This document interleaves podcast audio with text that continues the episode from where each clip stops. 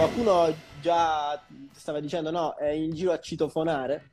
Quindi... No, no, niente, non hai citofonato nessuno. Abbiamo fatto citofonare. Avete fatto, va bene, lo fanno sempre gli altri. Sì, sì. Rick, c'è una dedica intanto. Riccardo, ti amo, lo posso dire. Tanto mio marito non ha Instagram. Faccio per gli amici. Perfetto. Allora, Rick, buonasera, grazie per essere, per essere qua, insomma, per la disponibilità. Eh, sicuramente la maggior parte delle persone che ci guardano già ti conoscono, eh, però, insomma, vai. Ma parti. mi bene? Io sì, io ti sento perfettamente. Ok. Ma eh, parto per dire cosa? Chi sei, che cosa fai? Ah, okay. Mister Tap, insomma, tutte quelle robe. Di, di, parla di quello che vuoi, anche boh, so, di, di, calcio, di quello che vuoi. Allora, io non sono un social media manager, non sono un blogger, non sono un imprenditore digitale, non sono un digital strategist. Semplicemente lavoro purtroppo nel web da 12 anni e in questi anni sono cambiate talmente tante volte le cose che quando ho cominciato non c'erano i social e quindi mi sono approcciato ai social successivamente, ho un'agenzia e creiamo campagne digitali, non solo social, per eh, aziende medie, piccole e grandissime. Quella di cui tutti però conoscono è sempre solo Taffo, che sempre è solo quella. però ne seguiamo altre molto più blasonate. Ok, benissimo. Partiamo subito con le domande. Uh, ci sono un po' di domande che ho raccolto negli sticker, ce ne sono un paio uh, sulle critiche. Ne prendiamo, ne prendiamo, la prima. Come gestisci le critiche? Le sotterri? Ma le critiche a me o le critiche... Eh... E, insomma, io immagino che poi la critica di Taffo abbia un effetto alune su di te, no?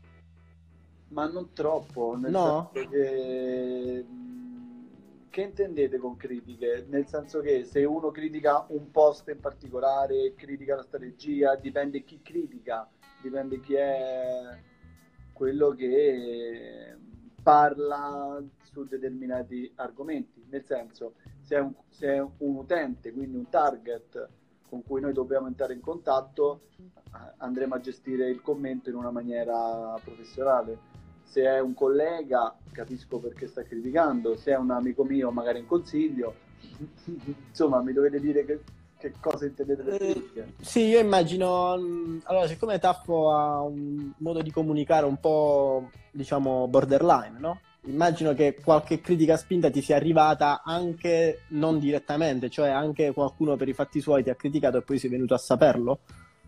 Allora, eh, secondo me Taffo non ha una comunicazione borderline. Visto no. Che... No, Taffo ha una comunicazione normale, ha una comunicazione social.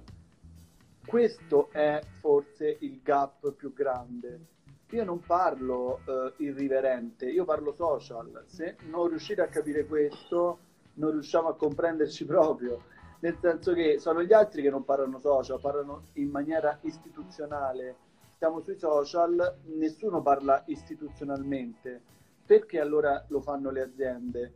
È un po' questo che secondo me dovremmo capire. Tutte le, le strategie che io faccio eh, cercano di mettere l'azienda eh, al pari dell'utente, cercano di far diventare una, un logo una persona, perché nessuno vuole parlare con dei loghi quindi noi non facciamo comunicazione irriverente, noi facciamo comunicazione social. Ok, chiaro. Questo, questo è un gap che mancava anche a me, onestamente. Uh, dice la Jo, che mm, la ragazza che ha fatto la domanda, critica i post di real time, soprattutto quelle che fanno a taffo. Quindi si... In realtà la maggior parte di quelle critiche vengono, possiamo dirlo, visto che parliamo di taffo, sì. seppellite da quelle positive quindi non c'è bisogno neanche di, di, di andare a moderare, tranne in rari casi come quello più blasonato della giornata mondiale contro la violenza sulle donne. Sì. Ok, che ha ricevuto molte critiche e quindi abbiamo, siamo dovuti intervenire con un commento chiarificatore, facciamo conto, e, ehm, che, ha porca, che ha portato altro engagement, quindi in quel caso noi non abbiamo diciamo, fatto un passo indietro come dovrebbero fare le donne a Sanremo. No. Come non abbiamo fatto un passo indietro, abbiamo mantenuto il nostro discorso, quello che volevamo dire eh, circa quel post, perché secondo noi portava dei valori, portava un, uh, un qualcosa in più. Poi ci sono state varie altre interventi dalla stampa, da blog di settore, da esperti del settore che hanno commentato la campagna, ma questo rimane sempre un'opinione, insomma. Sì. Ok, uh, sì, infatti dice Gio che si riferiva, si riferiva esattamente a questo. Senti, invece una curiosità mia, uh, in giro, diciamo che Taffo spacca il, il, pubblico in due, ma non il, il pubblico target di Taffo, il, anzi il pubblico dei marchettari, no? Che spe- gli esperti, esatto, gli esperti che eh, si dividono in taffo e fenomenale e in taffo fa schifo perché il real marketing non funziona. Taffo stancato, in realtà il mio eh, esatto. non serve a vendere. Esatto, esatto, esatto. Come, mm, diciamo, qual è la, la tua opinione su, su questa osservazione? Hanno tutti ragione, secondo me. Nel senso che eh, in realtà, allora, quelli che dicono che il real time marketing ha stancato, secondo me dovrebbero smettere proprio di fare i social media manager perché se sono stufati di lavorare. Perché se non eh, capisci che il real time marketing in questo momento è una parte eh, della comunicazione social e non lo accetti per non so quale motivo, dovresti andare dallo psicologo a capirlo, perché non c'è motivo per non accettare una cosa che funziona online e funziona molto più di tutte le altre tipologie di comunicazione eh, social. Mm, non c'è molto da rispondere su questo, dico mm, è molto strano. Detto questo, eh, la comunicazione eh, social instant, parli, parliamo sempre solo di quella? Uh, sì, parliamo di, di instant, sì. Instant. Perché è quella più bersagliata. fa parte di una strategia editoriale. Ok, io quando faccio dei piani editoriali per dei clienti nazionali tipo Rocchetta, su mi sembra che erano 90 post, in realtà il marketing è composto da 12 post su 90. Sì. Non è colpa mia se quei 12 post fanno più engagement di tutti gli altri 90 che sì. vanno a ehm, colpire altri target, danno altri contenuti in maniera diversa, magari mirano più al commento, all'informazione, all'interazione o a, ad un contest o alla comunicazione sociale sono meno virali, per quello ne vengono visti meno. Per quello sembra che il marketing, instant marketing sia invasivo, perché viene visto talmente tante volte, lo fanno tutti in maniera più o meno bene, ma è perché è quello che funziona di più e questo ti dà una visibilità gratuita, tra virgolette gratuita, sì. rispetto a dei post un po' più classici, che ti fa conoscere il brand maggiormente, va a farti sposare spesso e volentieri dei valori che il tuo target può condividere. La cosa che dovrebbero eh, fare tutti i brand oggi è riuscire a captare quali sono i valori del target a cui si riferisce e sposarli, condividerli, mostrarli nelle comunicazioni che loro fanno.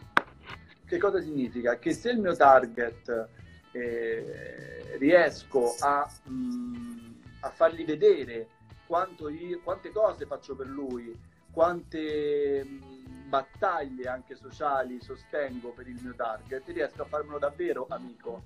E poi qualsiasi cosa faccio ti difenderà a spada tratta, ok? Perché hai appoggiato delle cause per lui importanti, quindi sei diventato amico il discorso che insomma facevi ieri eh, durante la lezione, ho visto il video oggi su, sul tuo profilo, eh, ah. il fatto di dare una personalità al brand, no? in modo che sì. venga percepita come una persona. Sì, bravo, bravo. Esatto.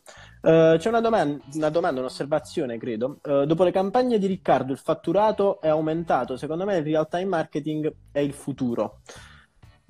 Allora, ah, allora sì. forse è il passato ormai, il real time marketing, uh, nel senso che c'è già da un po', non so cosa arriverà successivamente, però eh, il fatturato di Taffo io non lo posso dire se aumentavo oppure no, finalmente lo dirò, nel senso che dal 2017 quando ho cominciato a fare attività social al 2020 è aumentato Rick mi stai distruggendo i timpani con il tat tat c'ho le cuffie.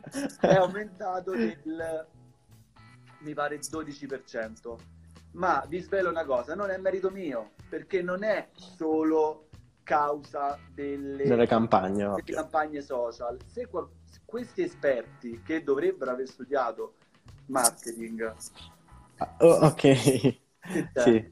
No, allora io uh, so quello che vuoi dire. Uh, guarda, io ho un attimo che lo prendo.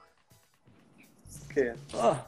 Allora, io un po' di tempo fa sul mio profilo eh. ho parlato di una questione eh, riguardo pubblicità, il rapporto pubblicità e awareness, no? Il fatto che qualcuno comunichi online, faccia pubblicità, non, non genera direttamente un incremento delle... cioè non è direttamente collegato generare brand awareness significa, questo ovviamente io l'ho studiato in marketing, quindi eh, non, è, non, è, una cosa che mi invento.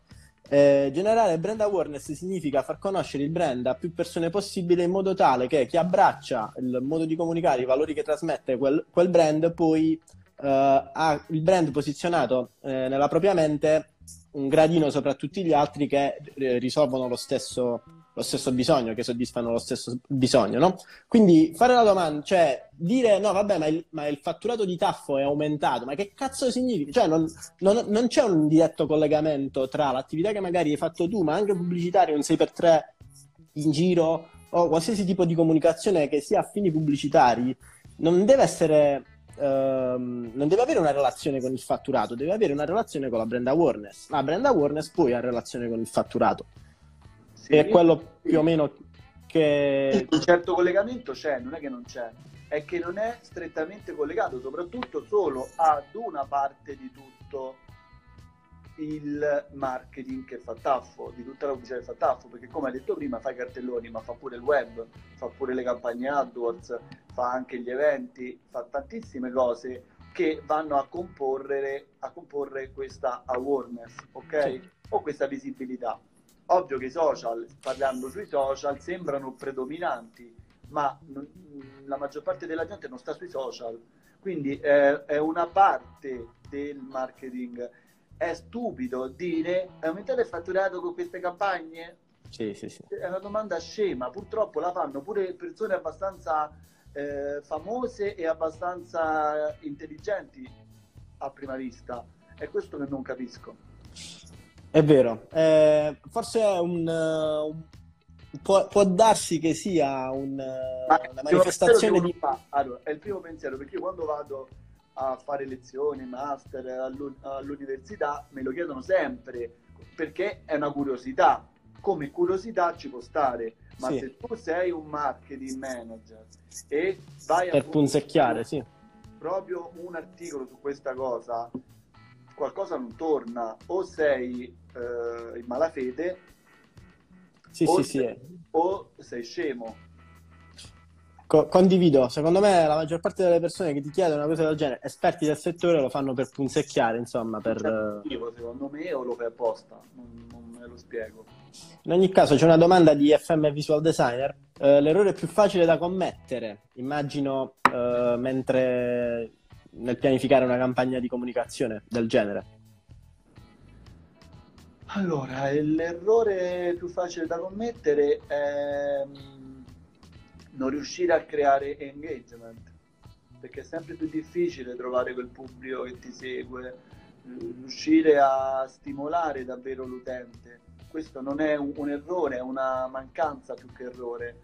Non esistono dei veri e propri errori. L'errore è quando non riesci a relazionarti con il tuo target quando non ti rispondono, quando non eh, ci parli, quando non metti like, quando non condividono quello che hai fatto. È come se non hai fatto niente, quindi hai sprecato un post, un'occasione. È ovvio che ci sono pu- pure tutta una serie di campagne che io spesso non tratto quasi mai perché non, non arrivano clienti di quel tipo. Tipo abbiamo delle campagne di diretto marketing con un e-commerce che tu devi vendere attraverso i social, no?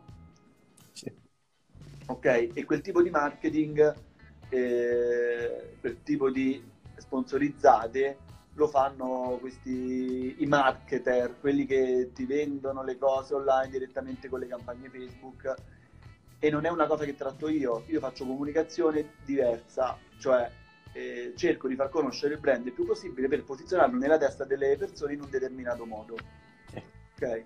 Non ho bisogno, non ho l'esigenza e non ho direttamente un uh, riscontro delle campagne che faccio ok? Tranne quando facciamo, non so, campagne per Save the Children, Medici Senza Frontiere, per la raccolta fondi e, e lì capiamo quanto quella campagna ha raccolto di donazioni rispetto ad un'altra, ma anche lì per le donazioni intervengono tanti altri fattori che non dipendono direttamente dalla, dalla, campagna, dalla concorrenza, da quanto devono spendere, dal prodotto che hai venduto o donato. Insomma, sì, dietro ci sono tante dinamiche. Giustamente una strategia non può dipendere solo da un post che fai su Facebook, no? C'è tutta una cosa dietro. Certo. Um, ci sono stati clienti che hai rifiutato? Se sì, per quali motivi? Amalia. E... Ehm, come, come Kir, come Kir Web, quindi. Sì, eh, rifiutato perché mh, o ho già un cliente di quel settore noi siamo un'agenzia medio-piccola, quindi, sì. quindi non prendo mai o quasi mai eh, clienti dello stesso settore, non potrei prendere un'altra agenzia funebre, non potrei prendere un altro, un, un'altra acqua o un altro ristorante di carne. Questo per una questione tra cliente e cliente? Per evitare che il cliente Qualcuno si... perché ci chiede l'esclusiva. Ok, quindi mette nel contratto la clausola, no? Sì, sì. Mm. E qualcun altro perché comunque eh, l'idea non sarebbe facile andare a, a suddire quale cliente, se è sì, solo chiaro. una, è molto complesso. Sì, sì, Nelle aziende grandi questo è più fattibile perché hai diversi reparti creativi. Ok, sì, per evitare di, di fare diciamo, cose troppo simili tra vari clienti. Uh, ok, prendiamo un'altra domanda. Uh, pam. Allora, Daniele Sandas dice: Il vostro marketing è sempre sul filo del rasoio. Vi siete mai sentiti di essere andati oltre il limite? A questa potenzialmente hai già risposto prima, no? Sì. Eh... Però se vuoi aggiungere qualcosa, vai. Ma delle volte sì, ora non mi ricordo quali, ma noi io prima di pubblicare un post ci pensiamo tanto, in realtà siamo molto attenti a non, a, ci, ci facciamo tante domande eh, soprattutto negli ultimi tempi, io me le faccio, prima ero molto più coraggioso, devo dire la verità, e ho perso questo, questa spinta vitale col fatto che tutti stanno col fucile puntato ogni cosa che facciamo, quindi è un po' più complesso oggi, soprattutto perché lavoriamo con aziende grandi, quando ho cominciato erano aziende un po' più piccole con meno responsabilità, ora ho firmato dei contratti alti così, con tutte clausole per errori e tutta una serie di cose difficili da digerire. Sì, Quindi infatti. Stiamo, stiamo, attenti 200 volte. Detto questo, eh, delle volte abbiamo esagerato, ma anche l'esagerazione è molto relativa al momento storico, anche gli, gli epic fail non se li ricorda mai nessuno, passano veramente in secondo piano dopo tre mesi, dopo un mese, non, nessuno se li ricorda più e non incidono sul fatturato, quasi mai. A parte il Dolce Gabbana che sta per chiudere in Cina, tutto il resto. eh, ti stavo per citare proprio, proprio quella, quell'episodio là. Eh, senti Ricca, a proposito di questa cosa, eh, voi quando uh, dovete fare una pubblicazione di un post, non sottoponete il post all'approvazione del reparto marketing della, dell'azienda? Sempre. Sempre? Sempre. Quindi quelle clausole Sempre. che riguardano errori... Dimmi, dimmi, scusa. Sì, dipende, nel senso che loro approvano sempre tutti quanti i post, tutte le aziende grandi. Sì. E noi le aziende un po' più piccole siamo più, più autonomi e, tipo con Taffo, con uh, Messere Porte, con, uh, mandiamo sempre un piano editoriale iniziale a, in, a inizio mese che um, va a spiegarti tutto quello che andremo a pubblicare in quel mese. Aspetta un secondo. Sì, vai, vai. Eh? Eh certo. Ehm... Dicevi, mandavi il, pe- il piano editoriale iniziale? Che lo guarda il cliente prima e ci dà conferma se gli va bene oppure no su quello che abbiamo predisposto per quel mese. E successivamente poi lo andiamo a pubblicare. Durante il mese, se, se ci sono cose di real time marketing, bisogna intervenire tempestivamente e comunicarlo al cliente e quindi poi decidere in fretta e furia se pubblicare oppure no. Ok, quindi modifi- modifichi il calendario editoriale oppure il numero di post rimane sempre lo stesso? Nel senso, tiri fuori Siamo uno, cancelli uno? Diciamo così, Non ca-. Ah Diciamo- no? Ok. No, possono essere di più, di meno, non c'è una fiscalità. Certo, bisogna fare almeno il minimo indispensabile di quello che c'è scritto sul eh, calendario, sul eh, contratto, però se viene un posto in più, si fa un posto in più, non è Ok. così... Ok, e come, come gestite gli errori? Nel senso, magari qualche campagna viene contestata, viene, mh, viene criticata, eh, poi hai un contatto tu con il reparto marketing dell'azienda che ti dice, oh, come la gestite sta cosa? Non è mai successo ancora con le aziende grandi di dover andare a moderare così approfonditamente. Ok? Sì. Quindi è successo solo con Taffo lì siamo autonomi nelle scelte e nelle... Quindi delle volte abbiamo tolto dei post in realtà. Li Cosa avete che non va- cancellati? cosa che non va mai fatta. Sì. E invece noi facciamo tutto quello che non va mai fatto. E quindi togliamo. Eh, le- li avete tolti perché, diciamo, si stava degenerando eh, perché nei... stava degenerando, il post era sbagliato, non mi ricordo che cosa era. Ok, quindi vi siete accorti dopo che c'è- c'era stato un errore a monte, allora avete deciso di toglierlo, no? Non abbiamo, non abbiamo valu- valutato bene il sentiment sotto quell'argomento. Ok, ok, perfetto. Prendo un'altra domanda. Eh, come decidete se approvare un post eh, polarizzante quando dovete essere immediatamente pubblicati? Pub, puntato, immagino sia, sia- si riferisca al real time, no? Quello che hai detto prima, che quando ci sono argomenti di real time poi vi interfacciate per decidere se pubblicare o meno. Eh sì, Eh, usiamo WhatsApp, facciamo, diciamo al cliente l'idea scritta e il cliente dice sì, no, forse, però proviamo a convincerlo se ci piace. Fino a che ci, dice- ci dà l'ok, allora la cominciamo a produrre graficamente e mh, allertiamo e mobilitiamo grafico e copy per riuscire a finirlo e si fa con mezza giornata, un giorno, non sono post super di fotomontaggio, spesso non sono perfetti. A livello di grafica, sono post fast food, devi metterli in fretta e quindi Sì, non subito, c'è è vero. bisogno di questa grafica sopraffina, tanto lì funziona più il messaggio che il visual di solito.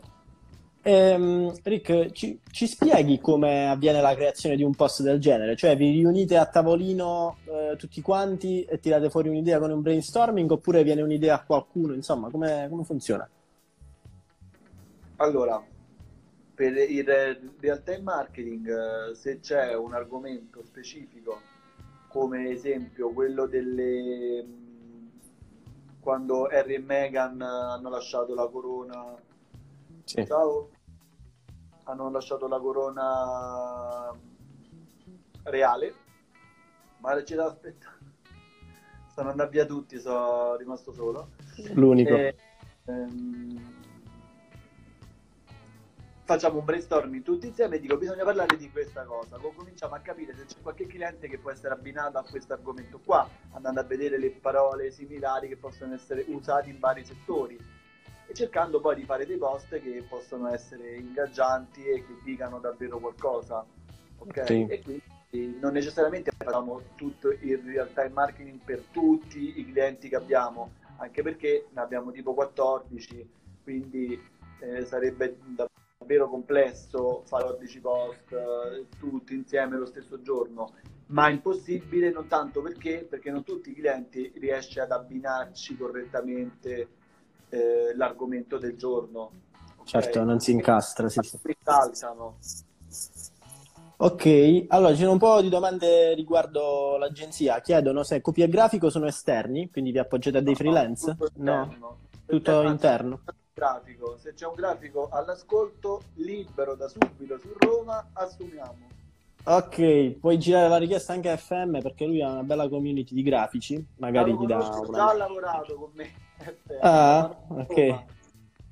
Eh, allora, c'è un'altra domanda bella, interessante. Cosa pensi in quei momenti eh, fra la pubblicazione del post e le prime reazioni? Eh, che Dio mi mandi buona. Eh, non è che è tipo. Eh, sì, insomma, è quello che penserebbe un po' chiunque, no? Eh, pensa che c'è Guglielmo che dice: Fino a poco tempo fa pensavo che Tas- Taffo fosse una pagina di meme. Sono io che non sono in target? Scusa la domanda scomoda, ma voglio capire la strategia che c'è dietro. Come gestisci l'ansia nel real time marketing? Allora, qual è la prima la domanda? Lui cap- eh, pensava che fossero solo meme.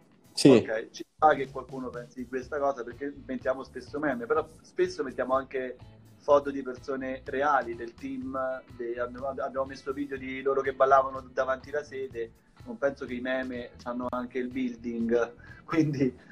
Vabbè, eh, evidentemente è esposto solo a quelle che poi diventano virali, no? Quindi può pensare una cosa del genere. e, e quindi effettivamente capisce quello, ci, ci sta, è normale, fa parte... e, l'altra domanda era? Poi, come gestisci l'ansia nel real time marketing? Che, mm, Io no, vado io dal non... psicologo una volta a settimana. Eh, eh, quindi in questo modo qua, insomma, c'è bisogno comunque del supporto esterno. Eh, Sì. Una vita fuori sede chiede, ci parli un po' della tua agenzia? Come è composto il vostro staff? Siamo 10 persone e ci sono io che pulisco i pavimenti e Ignazio che Ok, la cosa più importante di tutte, insomma. Sì.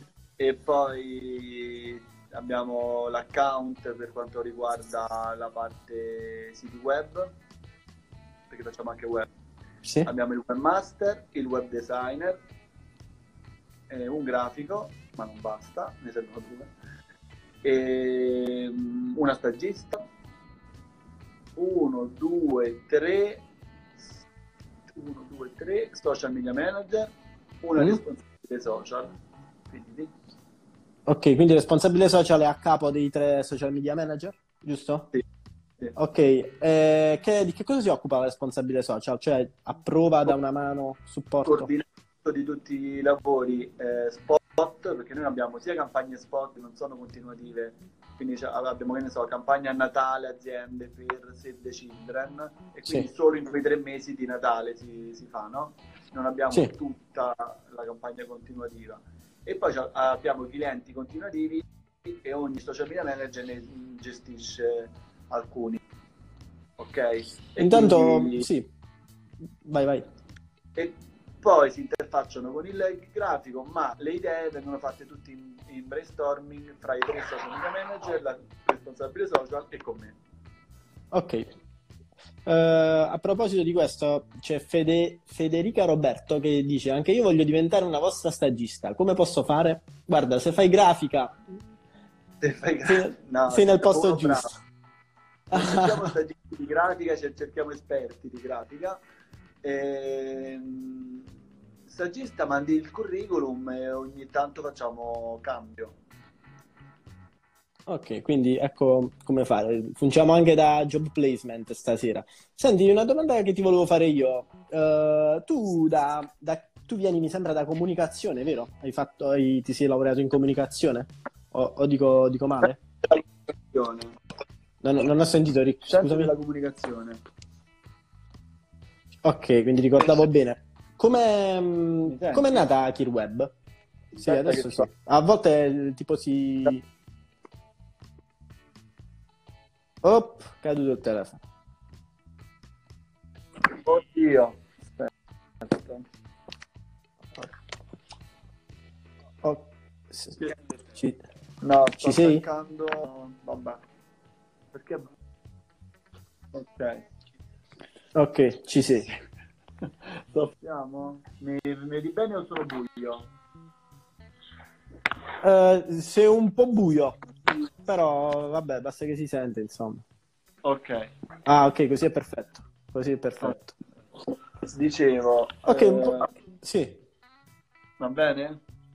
Ok. Va benissimo, così perfetto, sei bellissimo, non ti preoccupare. Che devo dire? Allora, eh, ti ho chiesto eh, hai- quello che hai studiato, insomma, quindi scienze della comunicazione, come è nata KidWeb? Mm. È nata che mm, mentre studiavo all'università ho aperto la partita IVA e mentre lavoravo eh, avevo imparato a fare siti web e quindi ho aperto la partita IVA per fare siti web. Con- contate che nel lontano, non ricordo neanche che anno era, non c'erano i social, quindi io facevo solo siti web prima, ero un webmaster. Ah, E ho cominciato a fare siti web per piccole aziende fino a che mi sono lanciato solo licenziato dall'azienda in cui lavoravo come responsabile della parte web e ho cominciato a fare solo mh, autonomamente con la partita IVA. Poi mi sono unito a- ad un mio socio che era webmaster e abbiamo fatto- cominciato a fare le cose insieme. Ad oggi c'è ancora un socio della Kirweb che è, un, che è il webmaster e si occupa di tutta la parte web, quindi sistemistica, app e siti web e io mi occupo della parte eh, pagliaccio. Ce l'hai scritto su Circus, sì. E beh, quindi si, diciamo, si è evoluta da una tua attività che era partita in proprio, con una partita IVA tua da freelance. Sì. Eh, facevi web design, no scusa, il webmaster, quindi creavi siti web. E alla fine si è evoluta in... Qual è stato il punto di crescita esponenziale dove, diciamo, la cosa ha preso e decollata? Decollata quando io, eh, quando eh, era, mi ricordo se nel 2011, 2010, 2012, non mi ricordo, e erano appena nati i social attivamente, perché c'erano già, però attivamente solo in quegli anni, e avevo fatto una campagna sempre sui generis per la mia agenzia, dove dicevo licenzia un dipendente, assumi una web agency. E, e avevo messo un dipendente che volava con un calcio nell'immagine. Dare la mia assistenza completa, tipo a tutto incluso a 500 euro. Ok, col webmaster, social media manager, eh, direttore di marketing, grafico, tutto a 500 euro al mese. Ok. Eravamo in tre per avere un fisso mensile a 500 euro ci faceva super comodo a noi. E questo caso ha fatto un casino perché ha fatto arrabbiare tutti i dipendenti, perché era tipo, era, c'era nel periodo della polemica dell'articolo 18 e quindi si parlava molto di questo Sì. tema. E Quindi, quindi era voluta, diciamo, lo stile comunicativo, licenzia... stato lì a rompere le scatole. Ok. Aspetta del Corriere ci ha fatto un'intervista sulle polemiche che erano nate e, e io gli ho detto ma non è colpa nostra se costiamo meno dell'indipendente prendetela con io solo dei prezzi poi fanno bene non è colpa mia alla fine con, con questo articolo tutta la visibilità che ci ha dato molte aziende hanno voluto fare con noi l'assistenza completa e quindi da là ho avuto un fisso continuo e ho potuto assumere Ok. Ed è nato il tuo circo. Sì, Eh, a un anno circa il circo. Vabbè, eh, Ero tipo... Ma- Poi è div- è diventato circo. un'accezione che gli hai dato, no? Un'accezione... Poi il concept. Prima era l'iceberg che... Il mood dell'agenzia era superficialmente profondo, cioè superficialmente accattivante, profondamente funzionale. Adesso è diventato un po' un circo dove... Che ho scritto qua. Sì, c'è scritto. Pubblicità non bisogna aver paura dei salti mortali. E quindi il salto mortale, l'acrobata, Vero, hai ragione.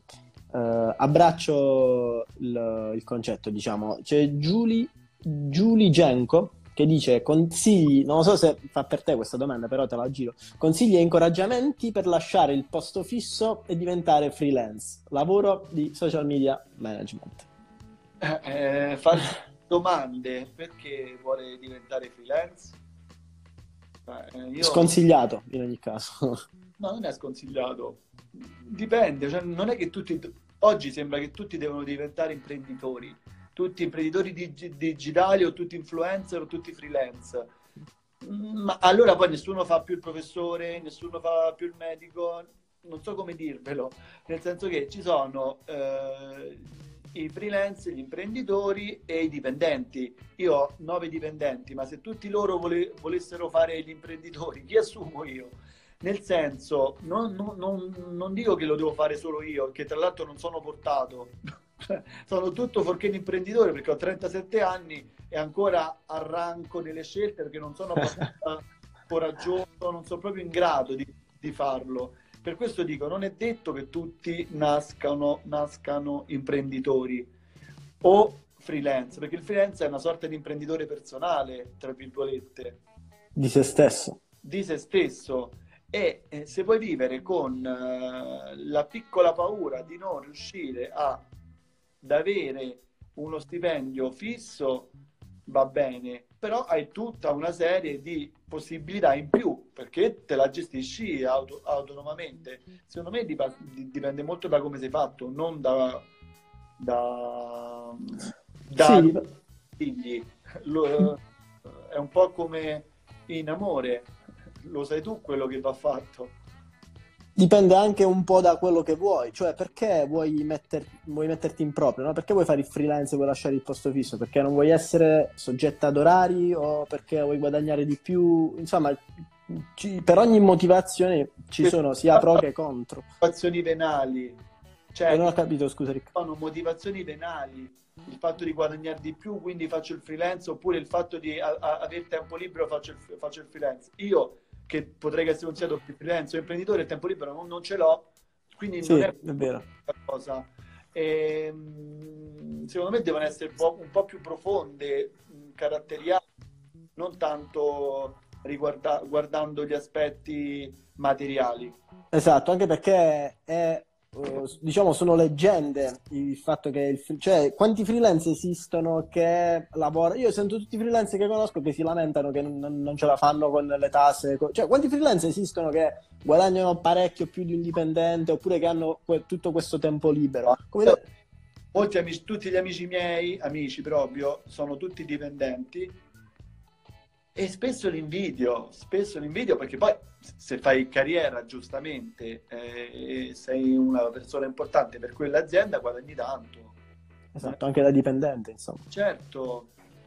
Quindi questo, questa è la motivazione. È vero che è bello andare in giro a dire ah ok io faccio l'imprenditore digitale, insomma un po' è stata eh, c'è una cerimonia intorno a questa, questa figura qua, eh, però mh, non, è, non, è, tutto oro quel che luccica, eh, va sempre fatta un'analisi soggettiva del tuo carattere, della tua situazione, di quello che vuoi. Certo. Eh, Matteo chiede com'è stata l'esperienza al TEDx di Frascati? Drammatica, drammatica, non sono portato per fare i TEDx proprio perché ho fatto tanti speech e anche non sono portato per, per fare gli speech perché di base io ero balbuziente quindi faccio una fatica a parlare in pubblico tutt'oggi che non lo sono più o meno più quindi eh, lì con la luce puntata tutto buio sembrava un po' teatro faticoso e poi preferisco fare più lunghe conversazioni che okay. bloccato Eccoli. che conversazioni dove non puoi sbagliare mai perché è tutto registrato e, ehm, e, no, e rimarrà per sempre nel video. Quindi sì, è vero, è immortalato. Due errori della vita. Se faccio qualche cagata, questa rimane online per sempre, quindi ok, dice, dice, FM, dice ci sarà qualcosa che sai fare, no? Cioè non sei portato per quello, non sei portato per quello, eh, che cazzo sai fare, porca puttana? Eh, so cantare. Ah, hai sbagliato carriera allora. Eh, ma quindi la canzone mm, con la tipa, ma che poi magari muori, ah, poi l'avete scritta insieme? Fare. Non avevo capito.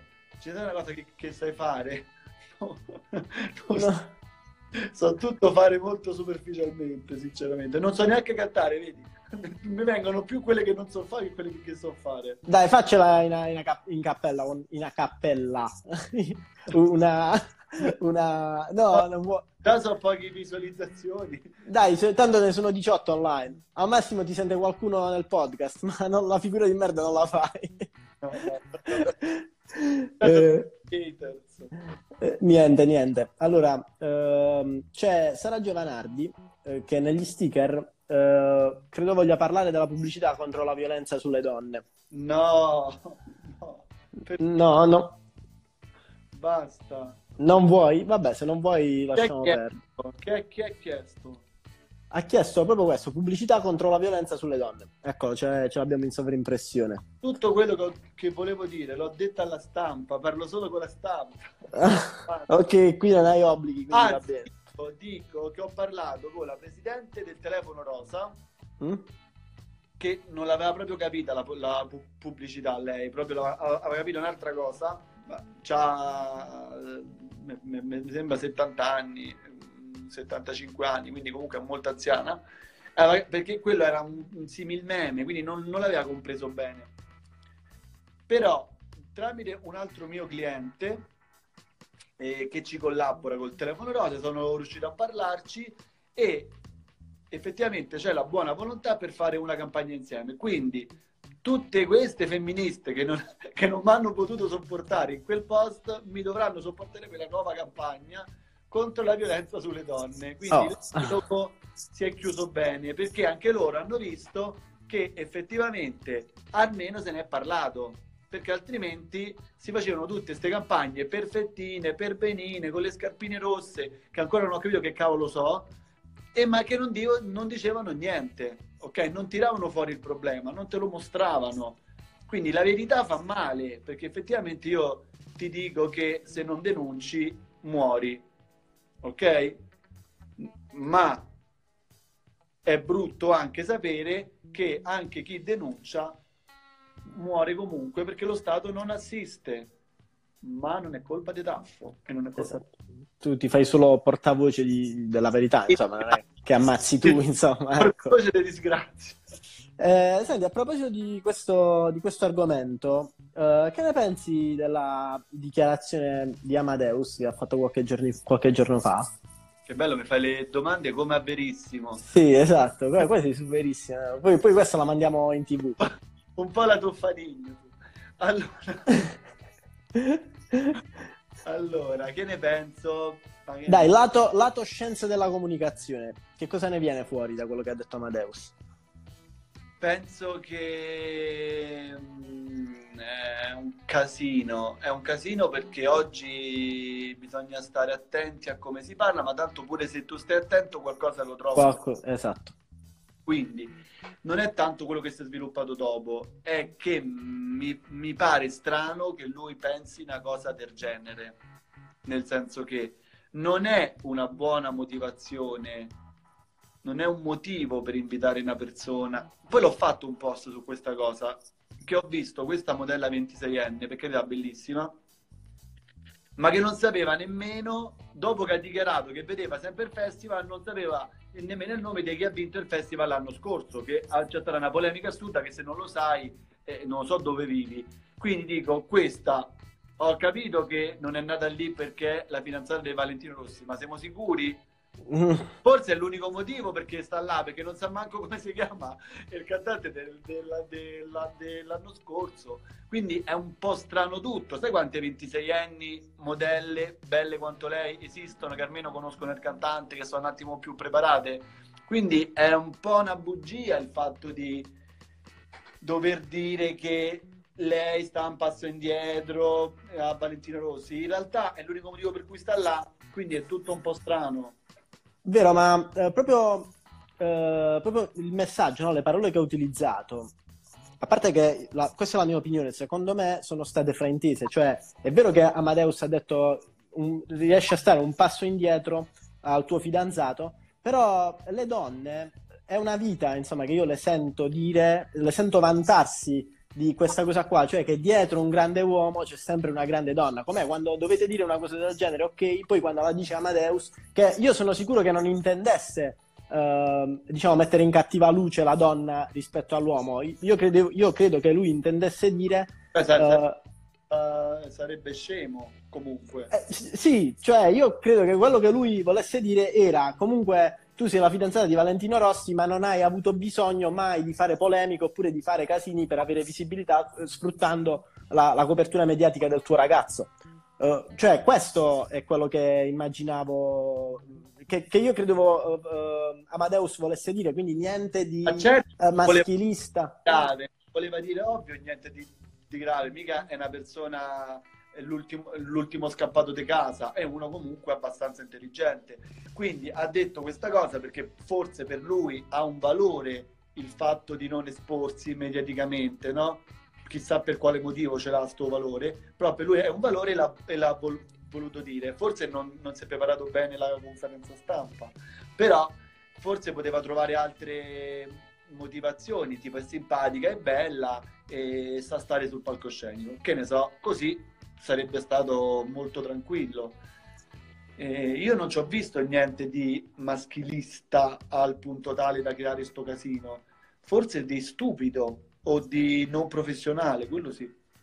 Sì, anche perché poi là in quel momento nessuno ha detto niente, quindi poi lo scandalo è, è esploso dopo, uh, forse anche magari riascoltando le parole che ha detto. Uh, però, come dice Michele nei commenti, che c'è troppo perben- perbenismo e troppo giudizio su ogni cosa. Quindi, oggi che anche insomma, l'ultimo arrivato ha voce in capitolo, basta che qualcuno accende una polemica online e, e tutti diciamo, uh, alimentano il, il focolare. Intanto ti ho perso. Sei sono io o, o, sei tu? Mi sa che era Riccardo, perché io sono ancora qua. Ragazzi, mi, mi scrivete nei commenti perché non riesco a capire, capire che diavolo succede. Comunque, Amalia, no, io non ci volevo provare. Uh, perdonami, ok, è lui. Uh, semplicemente io ho, in, ho, interpretato in un altro modo quello che, uh, quello che Amadeus voleva dire. Quindi diciamo che è stata un po' una un tentativo di avere visibilità gratuita da parte di qualcuno, il fatto di appigliarsi a, a quello che ha detto Amadeus, interpretato in un cattivo, non malinter, cioè interpretato in un modo malizioso quando malizioso non era. Eh, lui, io credo che lui volesse dire quella cosa là, cioè che dietro un grande uomo c'è sempre una grande donna. Si, si rifaceva un po' a, questo, a, questo, detto che, uh, di cui tutte le donne insomma si fanno, si fanno gra- ed, ed, è vero, eh, per carità, io, io, mi reputo una persona molto femminista. E credo che come facciano le cose le donne eh, non siano in grado di farlo, di farlo gli uomini. Eh, gli uomini sono un po' più superficiali, sono, sono persone sono semplici, no? sono sempliciotti, come li vedi eh, così sono, eh, non hanno filtri, diciamo, non, non, gliene frega un cazzo delle relazioni, Uh, quindi secondo me uh, le donne sanno fare certe, certe, cose meglio degli uomini, mentre gli uomini sanno fare altre cose meglio delle donne, ma per motivi biologici, non, non, perché l'uomo è migliore della donna, magari l'uomo è più forte, però la donna è più brava nelle relazioni, ha più empatia e quindi in base al contesto in cui metti l'uomo o la donna, eh, spiccano le, le, le, loro capacità naturali. Eh, quindi, se un uomo lo metti a, so, a sollevare pesi, sicuramente va meglio di una donna, ma se metti una donna eh, a, so, alle risorse umane a coltivare relazioni, eh, è ovvio che una donna fa un lavoro migliore. Ecco, Riccardo è rientrato. Per motivi biologici, sì, Amalia, per motivi biologici di evoluzione eh, la teoria evoluzionistica di Darwin. Poi magari se ti va ne parliamo. Ah, Eccoti. Mi si è spento il telefono. Che diavolo è successo? Ah, ok. Il telefono. Ah, va bene. Oh, senti, se, se, hai, se hai da andare, insomma, tanto mancano 5 minuti, quindi possiamo salutarci. Sì, uh, ciao a tutti. Sto andando pure via, ho spento tutte le luci dell'ufficio. Oh Rick, grazie per essere stato qua con noi. Insomma, ci, sentiamo, ci vediamo, non lo so, forse alla prossima Maratea se ci sei. Eh, Credo Insomma. se mi invitano. Se mi invitano. Se, se, vabbè, glielo, glielo, dico a Michele che ti invita. No? ok, ci vediamo presto. Grazie. grazie Rick. Ciao ciao, ciao buona, buona, serata. Ciao. Uh, io rimango uh, per parlare di questa cosa, Maria, giusto per, uh, per chiarire. Ehm, cioè, l'uomo e, do- l'uomo e la donna oggi sono diversi, ma non vuol dire che uno sia superiore all'altro. Sono diversi, eh, ma hanno pari opportunità. Il discorso è che se tu metti una donna a fare un lavoro per cui c'è bisogno di di un temperamento testosteronico, passami il termine, anche se è bruttissimo dirlo, è ovvio che non sarà all'altezza di farlo come lo fa un uomo, ma allo stesso modo se tu metti un uomo a fare qualcosa eh, di, di, empatico, di relazionale, per cui una, la donna è proprio biologicamente portata, è ovvio che l'uomo non sarà all'altezza di una donna nel fare certe cose, ma tra l'altro, cioè, è sempre andata così. Tu considera che l'essere umano si evolve da 2 milioni e mezzo di anni e solo da 12.000 anni viviamo nelle società, quindi insomma dalla rivoluzione agricola, quando hanno, sono iniziati a formarsi i primi insediamenti. Tu immagina 2 milioni e mezzo di anni di evoluzione in cui l'uomo usciva la mattina, andava a caccia, la donna rimaneva eh, nella, nella, caverna a sistemare, insomma, stare attenta al fuoco, stare attenta alla prole, assicurarsi che intorno non ci fossero, non ci fossero minacce, poi l'uomo tornava con la risorsa. Uh, Stefano, ti stai notando in un discorso borderline, buona fortuna. No, io cioè, so che cosa sto dicendo, insomma, non è, non, non è un voler mettere uno prima dell'altro. Uh, quindi, diciamo, ritornando al discorso da un punto di vista di antropologia, l'uomo ha sempre fatto, uh, ha sempre avviato, diciamo, ha sempre portato avanti attività. Stai davvero dicendo questo nel 2020? Aleandro, non, non, lo dico io, questa è, cioè, è, biologia, teoria evoluzionistica. Leggiti, non lo so, Sapiens di Harari e ci trovi scritte, ci trovi scritte le cose che sto dicendo io quindi è inutile indignarsi. Quindi dicevo, uh, l'uomo che ha sempre avuto questo ruolo nella, nel nucleo, diciamo, nel nucleo familiare, è ovvio che si è evoluto per 2 milioni e 490 mila anni facendo queste cose qua. È normale che è più portato se lo rapportiamo ai 12, ai 12.000 anni eh, che abbiamo passato uh, in, diciamo, in questo Uh, con questo stile di vita qua. Noi non siamo portati per vivere nelle case, per vivere con la tecnologia, cioè noi biologicamente ci comportiamo, il nostro cervello ragiona come se fossimo ancora nella, nella giungla. Vabbè, Amalia, Gigi dispiace se vado via, siccome so cucinare biologicamente meglio di mio marito, allora devo andare a cucinare la cena. No, per carità, mh, mm, a, me, a, me, non dispiace, però non c'è bisogno nemmeno di prendersela, insomma. Uh, perché secondo te uh, sta succedendo come vedevo, cosa direi il 90% percepirà la parte negativa, questa è una cosa biologica. Vabbè, cioè insomma non, non, mi interessa quello che percepisce la gente, se poi queste persone lo percepiscono male, si vanno ad informare, si renderanno conto che io non sto dicendo cazzate, non sto, ripeto, sono femminista, io ritengo che l'uomo e la donna oggi abbiano pari opportunità, ma è ovvio che se metti la donna a fare qualcosa per cui l'uomo è biologicamente più portato e non si tratta di cucinare, e l'uomo va meglio, ma allo stesso modo se metti l'uomo a fare qualcosa per cui la donna è biologicamente più portata, l'uomo fa cagare. Cioè, questo semplicemente sto dicendo. Se vi interessa approfondire l'argomento, trovate tutto eh, sulla collana. Non ce l'ho qui. Uh, no, uh, la, allora la collana è di Alan e Barbara Pease, uh, parla della differenza, delle differenze cerebrali tra uomo e donna e delle differenze relazionali, cioè perché la donna è molto più brava dell'uomo a instaurare relazioni, eh, proprio livello, livello cerebrale, no? Cioè siamo proprio creati, siamo, ci siamo evoluti così. Eh, lo trovate nella collana di Allan e Barbara Pisi, ci sono un po' di libri che parlano di, che parlano di queste cose qua. E se vi interessa invece approfondire, approfondire la parte di, di diciamo, antropologia, la storia, diciamo, l'evoluzione, come vivevano eh, i nostri antenati, Sapiens di Harari è un bel malloppone così, così, grosso. Mi pare che una volta ci ha inviato un test, sbaglio no, esattamente quel test è preso da quella collana per capire eh, che percentuale di conformazione cerebrale c'è in un individuo, nel senso io che sono maschio non per forza ho la conformazione cerebrale 100% maschile, posso avere una percentuale di, eh, di conformazione cerebrale a livello femminile, per esempio le femmine perché sanno fare più cose, cioè riescono a fare più cose contemporaneamente, mentre l'uomo ha l'attenzione selettiva, cioè se all'uomo gli dai da fare più di una cosa, fa cagate. Perché il corpo calloso centrale che collega emisfero destro e emisfero sinistro del cervello della donna è più spesso rispetto a quello dell'uomo, quindi eh, permette più collegamenti e permette alla donna di mantenere un'attenzione eh, separata eh, riguardo le attività che sta facendo, mentre siccome all'uomo è più spesso, è, è, più, è più... Siamo multitasking, sì, è vero. Le donne sono multitasking. L'uomo n- non è capace, non può fare il multi... Cioè, gli...